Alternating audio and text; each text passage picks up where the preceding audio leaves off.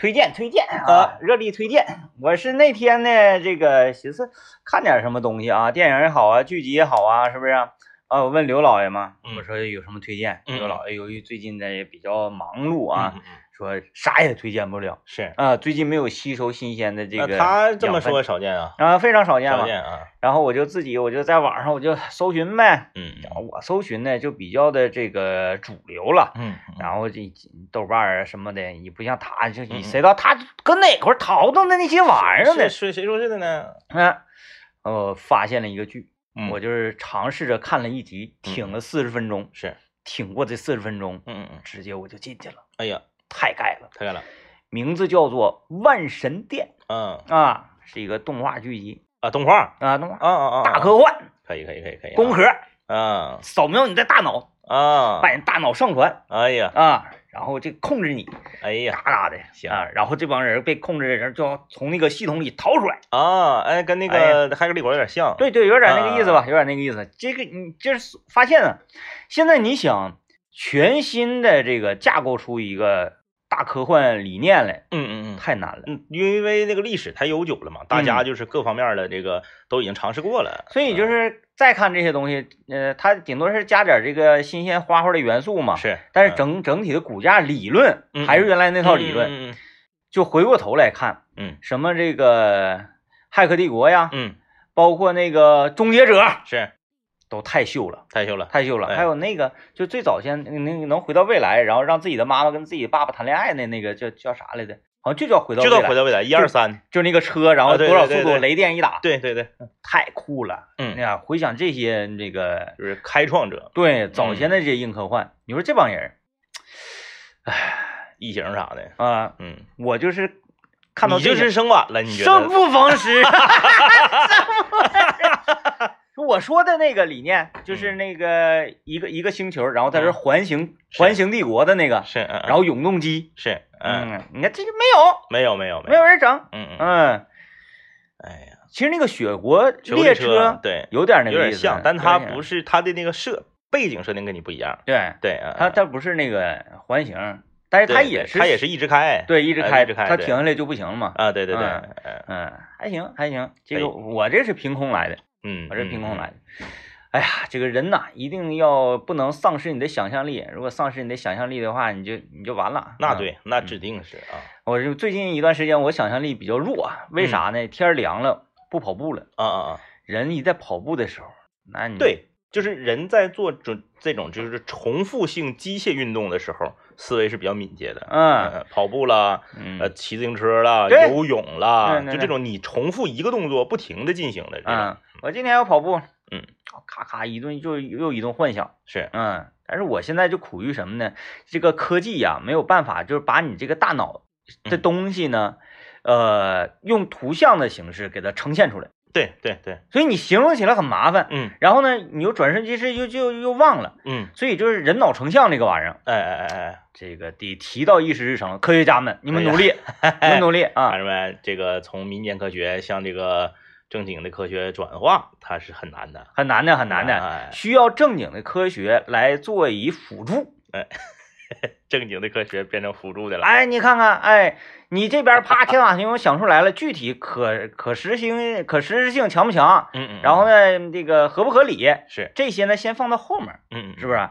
先把这东西想出来，然后科学家们再说的有道理，是吧？因为每一个都是先有想法的，不是说我这边公式啥都准备好了，对，然后你再拿想法往里套，那没有。正经的是啥呢？你这个玩意儿，哎，这个不是空穴来风啊，这是我也是自己分析的，从商业学的角度啊，我啪一拍板，我说这么整行，哎，很有想法，是很有现象级的那种宏大，行不行？大伙儿说，哎呀，行，就是有点难，别着急，难不就是花钱的事儿吗？是，钱啪往桌上说，把所有的科学家都找来，哎呦，咱们就干这个项目，然后就哎，物理学家整物理学家，建筑学家的，光电的，是不是？大家一起玩一凑，就开始查这事儿呗。其实最主要的还是餐饮方面的。因为大部分的设想都是跟餐饮有关，火烧连营啊，是不是？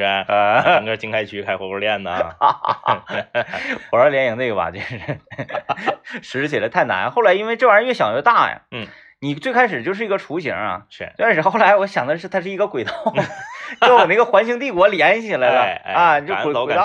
那也是吃那个旋转小火锅的时候来的灵感。就是这个续碳的工作有点费劲，太费劲了，碳得一直续。哎呀，这个。行吧啊，我今天我这个昨天啊，昨天闲着没事儿，因为我这个一年一度喜剧大赛落下了嘛啊，一年一度喜剧大赛进化那个看没看呢？我没看到呢。哎呀，我在追进度嘛。进化那个上集其实没啥意思啊，就是上一没几个厉害的啊，然后这个我就追一追啊，然后看了几个之后呢，我就是不得不感慨啊，就是现在的这些。年轻一代的这个喜剧创作者们啊，确实厉害，他已经和传统的我们意义上的这个小品、相声、舞台剧，他已经全新的发展出了另外一种形式和表演方式，节奏都变了，哎，都变了，节奏你按原来那个往里套是不行的啊。然后呢，就是每一个吧，都有一种什么感觉呢？就一上来你瞅这几个人能行吗？就每一个都是，除了就是上一季来过的老选手，像什么土豆吕岩那种啊，就你见过的，每一组上来你都是这几个人能行吗？就尤其是妈妈的味道那几个人啊，就是那个顾客，就看面相真的不像是，对，就是有好多都是，就是你一瞅你会感觉啊，这个应该是凑数了吧？哎，然后凑数了，哎，然后很厉害。然后看完之后呢，也是这个非常有感触，就是我发现这个一年一度喜剧大赛里面吧，他好多他讨论的都是现在就发生在你身边的一些现象，才能有共鸣嘛。哎，你比如说那个小学生作文那个啊，我前两天刚给我儿子改完作文，摞字啊，就凑字啊，凑字，什么包括把栓 Q 写到作文里头。把哈哈嗨写到作文里头，哎，都是，太多了啊，就是那个都不用上学，加班那个课后辅导班啥的那个，加班那个，我一看那个加班那个，我就想到了刘老爷。你说那个黑夜里的那个脆弱啊，对，黑夜里的脆弱，我想到的是大林子，反正就是他俩都能套上，就是单身，我想对，我想，就是都很厉害啊，就是。这个细致的观察啊，就是你观察生活中的一些这个社会现象，然后你从这个现象里面你能找到共鸣，才是做喜剧的这个内核。这综艺神了，这综艺真是整的好啊！对呀，然后我就又从某种层面，我就又想到什么呢？你就想到咱们的节目，哎，哲学了。就咱们节目为什么能就是说叱咤多年啊？为什么？就是因为啊。那天在那个王老师的也确实挺长时间没干这事儿了，来吧，干这事吧，来吧，不是我不是说那个非要整啊，我是有感而发。王老师的一个好朋友的老公啊，这个人我都没见过啊，王老师的朋友我也没见过，他好朋友的老公出书了。哦，出了一本书啊，书的名字我先不说，因为这书刚出版，我说感觉像广告似的，出了一本书，是三联这个出版社给出的啊，正经大出版社的出的书啊，酷啊，出书了。这本书写的是什么？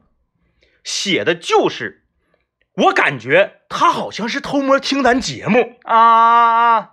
他那个书是一个，就是他就是非虚构体的书，就是他这个小说是虽然是小说，但是他是这种半自传式的小说啊，他不是那种就是这个完全架空的那种，然后人物关系都是虚构的，不是。啊，他就是写他自己，从小到大一路走来啊，黑龙江人，哎，然后写，然后这个，后来又去哪儿，去哪个大城市，要干嘛，有一章我就看了，因为王老师为了支持他这个朋友嘛，这书刚出版，他赶紧就快递就买一本，然后取回来之后我就看了，写币厅的，买币子，写小霸王，多少钱1小时，然后看币厅的是个老太太有个儿子。就是，然后那个煮方便面加肠啊！哎，我说，哎，不对，等会儿，我说不对，这个怎么这么什么熟悉呢？这是我们几年那个时候501说过的。然后再往下看下一篇，差不多。我说，哎，这个怎么回事呢？这个他是听过吗？你那么的这个书你甄别完了，你给我甄别，我甄别。然后我就感慨就是什么呢？他为什么能出书？嗯，他能出书，正经八板出版社出的书啊，他没工作啊，在家闲嘛。他就是啥呢？他平时工作的闲暇时间吧，他没啥意思。他对自己的评价叫做从小喜欢打游戏，但是没有沉迷进去的人。啊，就他小的时候，他写什么那个赤影战士、魂斗罗，然后那个双剑龙，啥咔咔啥都写。嗯，哎，然后嘛，他就是闲暇时间没事儿，他就把这些东西记录下来，就写，就坚持，然后就给杂志社发稿，用观察。对，然后就出书了。和这个喜剧大赛里面这些人嘛，他是一样的。嗯啊，就是观察，不是一走一过，看完哈哈就拉倒了。哎，他往心里去，然后给他记录下来，就是我说的大脑成像那个问题。哎，他就跟我们一样。有一天呢，就是这个下午，我正好听到了咱们节目的这个重播。你且等一下，时间有点不够了，是，且让广告飞一会儿，飞一会儿啊，要不然会影响这个，就是咱们要整，对，要整。我们今天赶紧开始吧，先开始吧。我们说这个，说到这个细心观察生活嘛，观察。然后有一天那个4、5点钟那时候，我正好听到了咱们节目的重播，嗯，然后我听那期节目重播，我有一些小惊讶啊，我有一些小惊讶。我惊讶的是什么呢？我惊讶的是我们节目在做的时候啊，你没感觉它有多好。多深邃？那没有，那是吧？那没有，那没有，是吧？那没有，不是，我指那没有，是我觉得，啊，你觉得很深邃。哎，但是我听重播的时候，我说，哎呀，这个道理哈，它为什么就是字里行间非常随意的，它就流淌出来了？嗯，就是说，如果说为什么我们的节目被列为叫对象性社教类节目？嗯，就是说，如果一些教育工作者。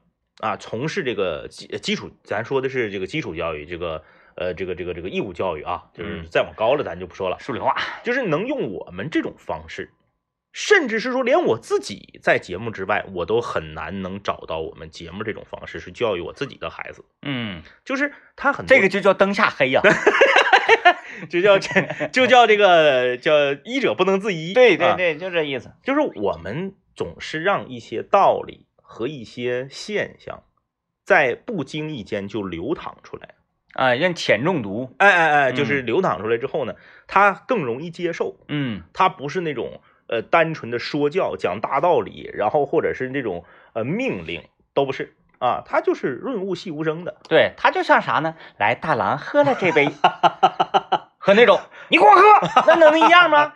是不是？不一样，因为我那天我正好听到是哪一期呢？我听到的就是。我好久都没上节目，然后我突然间回来上节目啊。之前呢一直是你和大林子上节目啊，然后你和大林子呢就探讨了一个问题之后，我又加入了我的这个感受，然后咱们一起研究是什么问题呢？就是啊，手机里面下雨那个百分比到底是啥意思？对，到底是区域？哎啊，还是说几率啊？是，然后大林子还给出一个理论是，他给出那理论叫什么来着？他是说这个城市面积，比如说南关区50%的可能性下雨，说南关区你嘎一半50%的面积可能会是有雨的。对啊，然后就是那期节目，那个我一听这个节目素质很高啊，素质很高啊，它高就高在。他的观察和他的结论都是来源于生活，来源于生活，而不是说我们今天跟大家说一个这个，然后他是一个这个高高在上的、没有根基的，然后这个一个这个很虚无的东西，哎，他都是一个很实用、很生活化的东西。你说怎么之前就很少有人琢磨这个事儿呢？没有人，不是很少。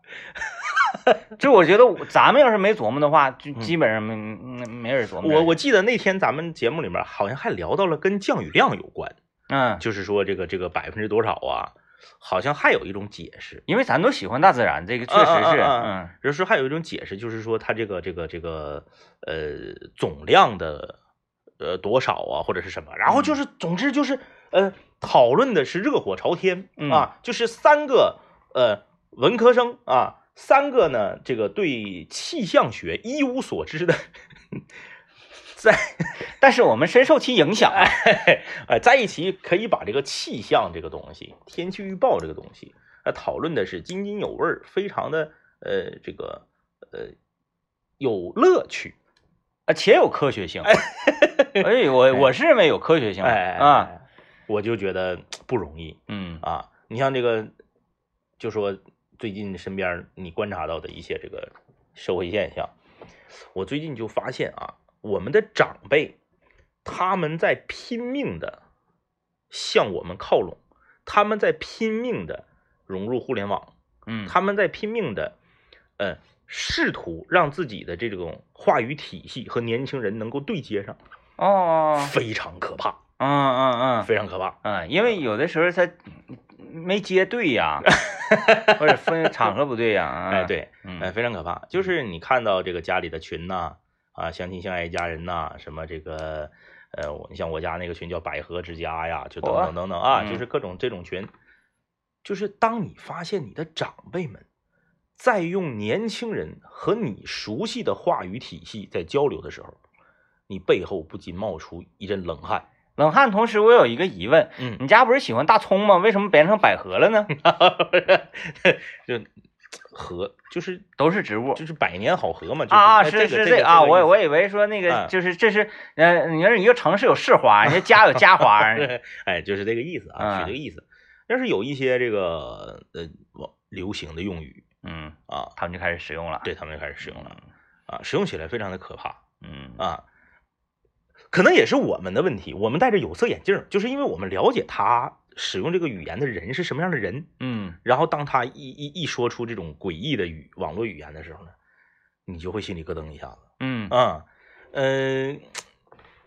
他这就是咱们现在说话呢，也有这个比较年轻的会咯噔一下子。啊，也有啊，有啊，啊，就是比咱们再年轻的，但是咱们可能不是说靠拢他们，咱们说咱们这个时代的话的时候，那天嘛，不就是我们晚上打联盟，是战队里有一个特别特别小，还上那个大学的一个队员，然后啊是个女队员，是，然后那年龄太小了，是什么机缘巧合让他喜欢上咱们这么一档节目的呢？因为英雄联盟啊。然后他是小炮啊，正常他击杀完人之后他要逃跑，那他应该往反方向再继续蹦，连跳是不是？但是呢，他选择了往回蹦，他从那个要杀他追杀他那个人的脑袋上蹦过去了，然后呢，这不是被人打死了吗？我说你应该往反方向蹦，往反方向蹦啊，那你这一个麦骚过去，那你一定死啊，然后他就那个觉得我麦骚。但我说这不是那意思，麦骚是从别人头上跨过去的意思。对，就是我们，哎，这个，就是前两天我看那个，咱说这个父母长辈上一辈这个人啊，他这个去想尽办法去接近年轻人啊，去这个感受年轻人的生活。前两天我在网上看到这么一个朋友，就是一个陌生人吧发的帖子，引起了共鸣。就是现在呀，长辈们愿意看这个网络小说就是这种仙侠的、宫斗的、穿越的、古风，这些都排后面。愿意看霸总的就是这种首席医官，哎，对，就是特别的爽，就是看爽片儿，看爽片儿啊，这个爽文啊，网文，哎呀，说他都没想到。啊，说他自己居然跟自己爹妈看同样的小说，而且呢，这个爹妈比他看的还上头，看的还入戏，甚至呢，就是为这个书中的人物啊，可以说是这个操碎了心，我一想，我说这不是什么新鲜事儿啊，回想一下咱们小时候，咱们爹妈愿意看的那些电视剧、电影，不照现在的次，有好多。啊，你这讲话了，戏说乾隆多爽。小时候我天天跟我妈我爸一起看戏说乾隆，当当当当，咔一个回身，郑少秋拿个扇子啊，这边陈怀玉咔咔的，对呀，我天天做梦都是这个。我说现在他们看爽片，看过枪王，枪什么，就是那个吕颂贤那个，吕颂贤那个，最后拿个锤子整个管子把枪子弹打出去，最后一集那个。对对对对对，那你看，还有那个啥《勇者无惧》对啊，对啊，《勇者无惧》那个想说爱你不容易，嗯，是不是？就是，其实这个东西，这个爽文学呀，它一直都在。嗯，只不过现在呢，他从这个正规的这个文学领域啊，被踢到网上去了。对，这个爽文学就像前面那之前那个叫什么《延禧攻略》，那就是爽文学。是啊，首先他必须要惨，他必须要底层，是牛马然后翻身一顿强打，对对对啊，我一顿逆袭。对，我接下来要看的一个爽片就是也是这种的，是啊，我先看完这个万神殿的，再看那个赛博朋克啊，就也是底层牛马啊，就是那个时候也非常多，非常多。那你说《上海滩》是不是爽片？爽啊，是不是爽片？爽啊！但是有其中有一个啊，当年也是特别叱咤的，还没爽起来啊，是渴望。苦不苦？你就是期待着最后都能起来呗。对呀，人没起来，没起来。嗯，哎，所以就是吧，这个，我觉得万变不离其中。嗯啊，就是他到底是先爽后悲，先悲后爽。对对啊，然后先爽后悲，那就过把瘾。嗯，当年最火了吧？哎，对，说这当年谁最帅？王志文最帅，谁最漂亮？江山最漂亮。哎，当时也潮，穿着呀、外形啊，然后包括那个翻领的皮夹克，简直了，太酷了。嗯，就是比他现在简直，现在很多年轻人酷不过他们，酷不过。哎啊，你说这剧看得多过瘾，但是他就是先爽后悲。嗯嗯，我印象中就是印象非常深刻，就是当年看《过把瘾》的时候。有一个王志文和江山在那个他那个是个寝室还是什么，他跳交际舞的那个哎，然后这个没有就是影影绰绰有这么个印象，就故事记不住了。这个吧，他热播那个年龄段咱看不懂，对。但是那天我跟刘老爷俩出去这个办事儿的时候，刘老爷搁车里面哼那个《梦里水乡》，给我惊着了，他总搁车里放这歌，是我都听着好几回了。我说你怎么能听这个歌呢？这个歌连我就是都已经属于这个超龄啊，就是因为这个歌火的时候我还很小。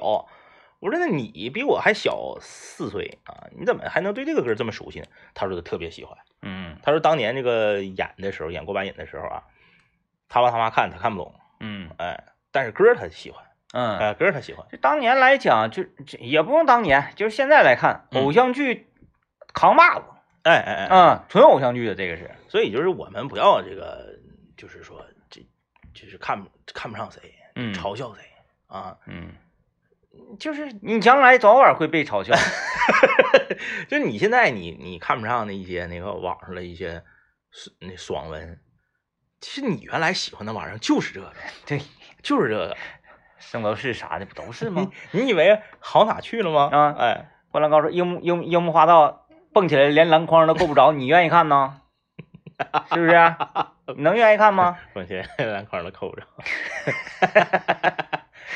哎，你看他就是咱因为灌篮高手的也要电影版快了吗？是不是、啊？也快啊。咱就说他为啥这么招看？哎。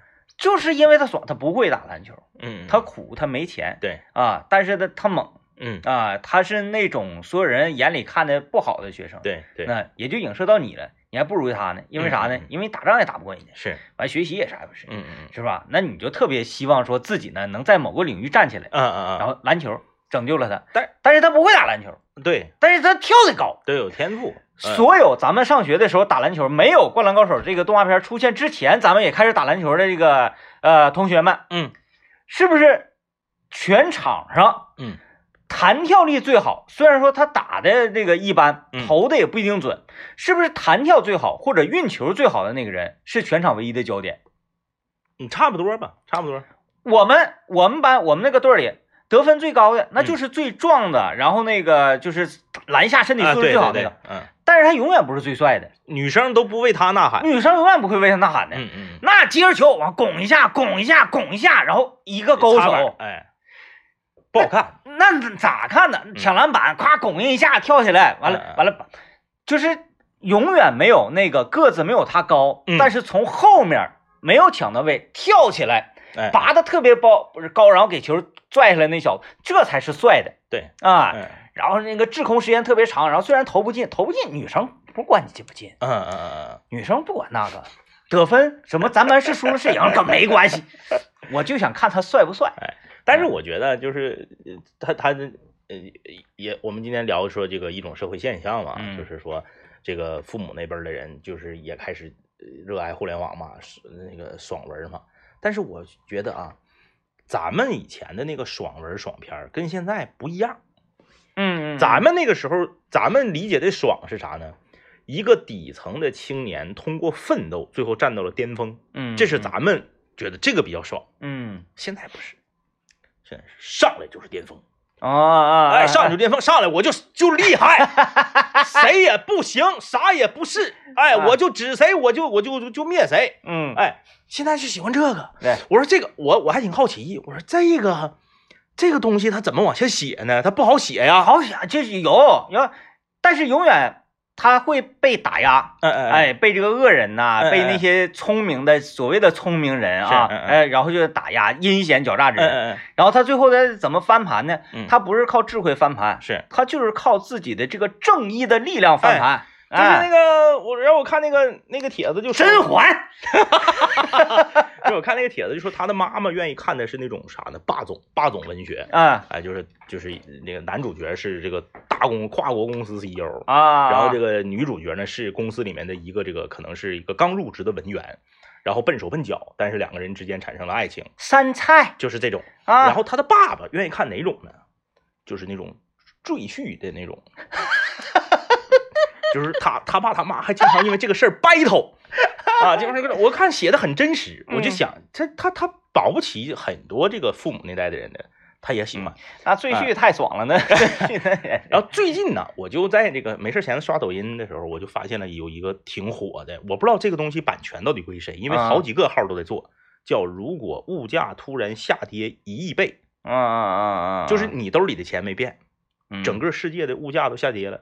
我不知道为什么我好那你的身价也没升啊，就是因为所有人的身价都变了，不是所有人的身价都跌了，只有你没变，整个物价下降1亿倍。我不知道这是一个网络小说，我一点没瞎爽到头了，我一点没瞎编啊，这个我不知道这是个网络小说还是啥，就是好几个号做这个，我刷了好几回了，就是说啥呢？你兜里面有2块钱，然后你兜里只有2块钱，然后你上一个楼盘，你想去看看房子，所以人家说找不开。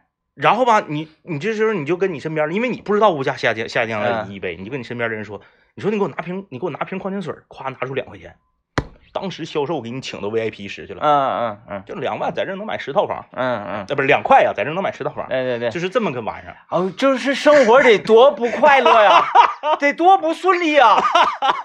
天哪，太酷了那个。有朋友留言说，我们小的时候最爽的应该是《古惑仔》。不是，他不，那个不爽，得是怎么样呢？就拍《古惑仔1》，就是前面开篇那块儿，浩南啊被这个亮坤在那儿打，然后逼哥出现，然后他要跟逼哥混，他们是就在球场上争地盘，就讲他怎么当成老大的，对，这才爽，这你一下子夸一个转场，已经成老大了，对，没意思了。就是其实他这个，严格意义上说，古惑仔也是一个套着所谓这个小混混古惑仔外壳的一个武侠片儿。他也是一个武侠概念，武侠宫斗，是不是？你一帮我一帮，然后那个大时代，对，都这玩意儿嘛，但是刚才政委说那个，这个真是。这个已经超出我的想象力了，搜一搜，可多了，超出我的想象力了。就是这种爽这种事儿哈，可能你在每天晚上睡觉之前呢，大脑放空的时候，总会想，我要拥有这项技能该多好，我要成为这样的人该多好。是，但是这种就是毫无根据，然后对，就是纯是瞎编，纯瞎编，纯是靠想象力堆积起来的啊。我看那个就是点击率都挺高，都挺高，那指定高。那还没行，这就是纯瞎编，没有任何的道理啊。如果就是针对你而言，对，你的钱增值了10亿倍，对。嗯，别人全跌了，就你还没变，然后你还不知道，关键是啊，你不知道，这个是最爽的。然后你身边的那个些看不起你那个天那个就是追求他的公司里面的那个白富美，然后他看不起你，然后你突然间一个不小心，就是你掉跌一把钢镚儿，对对对，然后就惊为天人，就全是这种桥段，全是这种桥段。然后我因为我总能刷着嘛，就是这种啊。上头快，但是下头对对对，你这个就是你看一两集，你感觉太有意思了，然后时间整几个就没意思，就拉倒了，下头太快了，就是这个爽法不一样，就现在的这个为什么他很多这个爽文呢？他被从这个文学圈给踢出去了，踢到网络上了，就是因为他没有根据，他就搁这他纯是编。他编的呢，他没有艺术性，对，他编的呢确实是过瘾啊，确实过瘾，你会觉得哎呀，他还能这么整，对对对，但是他无法在你的大脑和你的心里留下位置啊，就看过就那么地儿了啊，看过就那么地儿了，哎，就我看首席医官，我听首席医官的时候，我就恨我自己，当年为什么没从医呀？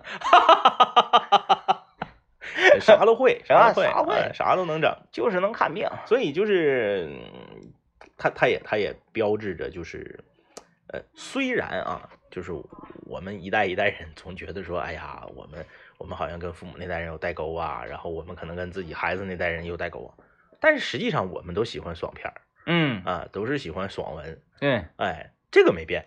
这个没有，就是你从这个从根儿上来讲，其实是没有代沟的然后你随着年龄越来越大啊，但也不是说一直它就那个无限变化的啊，它可能还会往回变啊。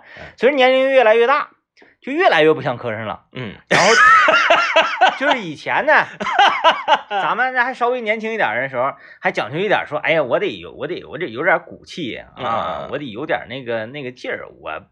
虽然说我想追求爽文，我想看爽片，但是那种就是上头快下头快这种纯爽的呢，我又不屑于，对，我得看那种啊，就是被包装起来了的，对，你得稍微有点外壳的，有点修饰的，不能太直白，然后随着年龄越大，不用给我扯那些啊，咔一看皮儿太厚了，这个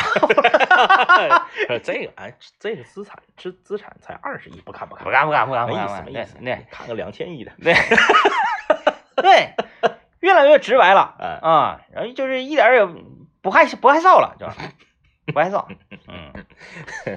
哎，所以说这个那天我看完那个帖子，下面有很多人都留言嘛，留言就是说确实说发现这个，当发现父母。追这个网络上的这个爽文和自己当年在这个后面这个学校的后面小书店压身份证租那些这个小说其实是一样的时候，他某种程度上就拉近了孩子和爹妈之间的距离。就不会说这个你在你眼中可能常态的这个爹妈都是那个上班下班，然后这个做饭，然后恨到你，然后这个捋你，然后这个有的时候这个命令你，然后那个指挥你啊，你总觉得哎呀跟我们差着这个岁数，说3岁就有代沟，跟我们不是一代人啊，我们没法交流。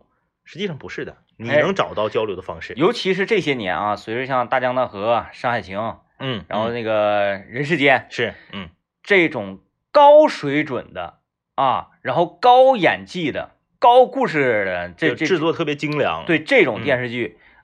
开始一批一批的出现之后，发现跟父母这个可聊的东西越来越多了，是因为这个剧啊，它确实是好看，对，它不像说，哎呀，这个不符合我的年龄段，我有点接受不上去，它不存在这个，不存在，因为它太好，这科幻符合你年龄段吗？2078年你都挂了，对，那你咋看呢？然后像《山海情》啊什么玩意儿的，都是我妈给我推荐的。说哎这个好，我说我妈一给我推荐，我就当时我就啊往后一个后撤步嘛。但是发现这一类的剧，它是符合整个全人类的大众审美的，你一起看就特别 OK。在这之前，真是看不到一起去。就是他那你就是讲话了，就说这个现在内地啊拍这种年代剧，就是已经达到了一个非常非常厉害的一个水平，上天了，非常厉害的水平。就是尤其是每年的这个开年大戏啊，无论从这个服化道，还是从这个对这个时代的这个还原这个考究程度，他是下了功夫的，下了功夫的，也是花了钱的。对，哪年都有点啊。对，我来看看这位朋友说，张一哥说的这都是一个系列的，就是脑洞大。还有投篮命中率100%，射门命中率100%，18世界杯，比如《鹿鼎记》哎呀，你别说，《鹿鼎记》还真有点这个意思，《鹿鼎记》太爽了，《鹿鼎记》当时，《鹿鼎记》一个和这个那个叫啥来着，《小李飞刀》一个，他俩跟当年的很多东西是反着来的啊，他不讲你从这个。草根呐，从这个小咖了呀，一步一步成长成大侠。他就是我歪门邪道。对，《鹿鼎记》我出来我就是歪门邪道。然后呢，小李飞刀是我出来我就天下第一了。然后这样他这个结构才精彩，就是你不知道他接下来会怎么发展。就像一拳超人似的。出不来我就厉害，谁也打不过我。那你说这故事怎么往下编？这个才见功夫嘛，这功夫啊，确实，小时候看《鹿鼎记》的时候迷的都不行了，对呀，就觉得我还上什么学啊，我就跟人处呗，就武侠爽文鼻祖啊，真是太爽了，武侠爽文鼻祖，对他跟什么令狐冲啊，什么那个杨过呀，他们那种太苦了，太苦了，就这都不行了，这过程都不能有，不行，不是上来就得是大侠。你说我哎呀，那你是武林盟主嘛，是不是啊？你武林盟主，你还要什么呀？但是我成为武林盟主这个过程，我背负的太多了，太苦了啊！我被人误解的太多了，看得来气呀，来气确实来气啊，来气生气呀，然后就是。所以说这种爽吧，它是属于高级爽，对，它是气你，跟你气的不行的时候，对，啪嚓一下子尹志平啊，然后啪嚓那个赵志敬死了，是吧？哎，你爽，当年那个郭芙给那个杨过胳膊砍下去，给我气的啊，从来我都很少那么生气。那尹志平差点让我扯了，尹志平那天蒙小龙女脸那天，那给我气的，那气不行了，他就必须让你生气，你只有生气了，你才有期待。对，欲扬先抑嘛。对，你有期待之后，那你说他咋没那啥呢？这个没剑走偏锋呢？到最后尹志平成为了武林盟主，就是他获得了那个，他认识那个雕了。然后你这个也属于这位听众说的脑洞系列，对吧？然后尹志平跟赵志敬他们两个人，是不是啊？然后形成了一个攻守联盟。啊！直接把自己那个全身教给那个什么占了。你应该多了解一下脑洞系列这个文学派系啊。这边打西域给金龙法王也给弄死，然后这边给郭靖给降住，是不是、啊？攻打襄阳城啊，然后那个安抚百姓，就是咔成为了这个一方霸主。然后全天下所有人都打不过他俩双剑合璧。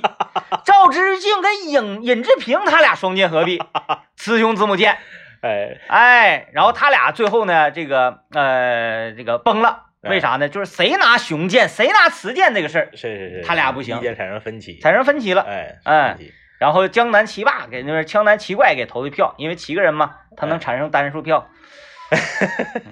选出一个武林盟主，对啊，完了最后因为柯镇恶他看不见啊，他也不知道投谁好。结果，这是他全剧终，这是脑洞系列啊，行吧，这位听众，这个是我们的一个老听众啊，这个他应该是从事这个编剧工作的啊，对，从事编剧工作的，以后少写点这种东西，对，希望你不要被影响，写点正经的啊，好了，拜拜，拜拜。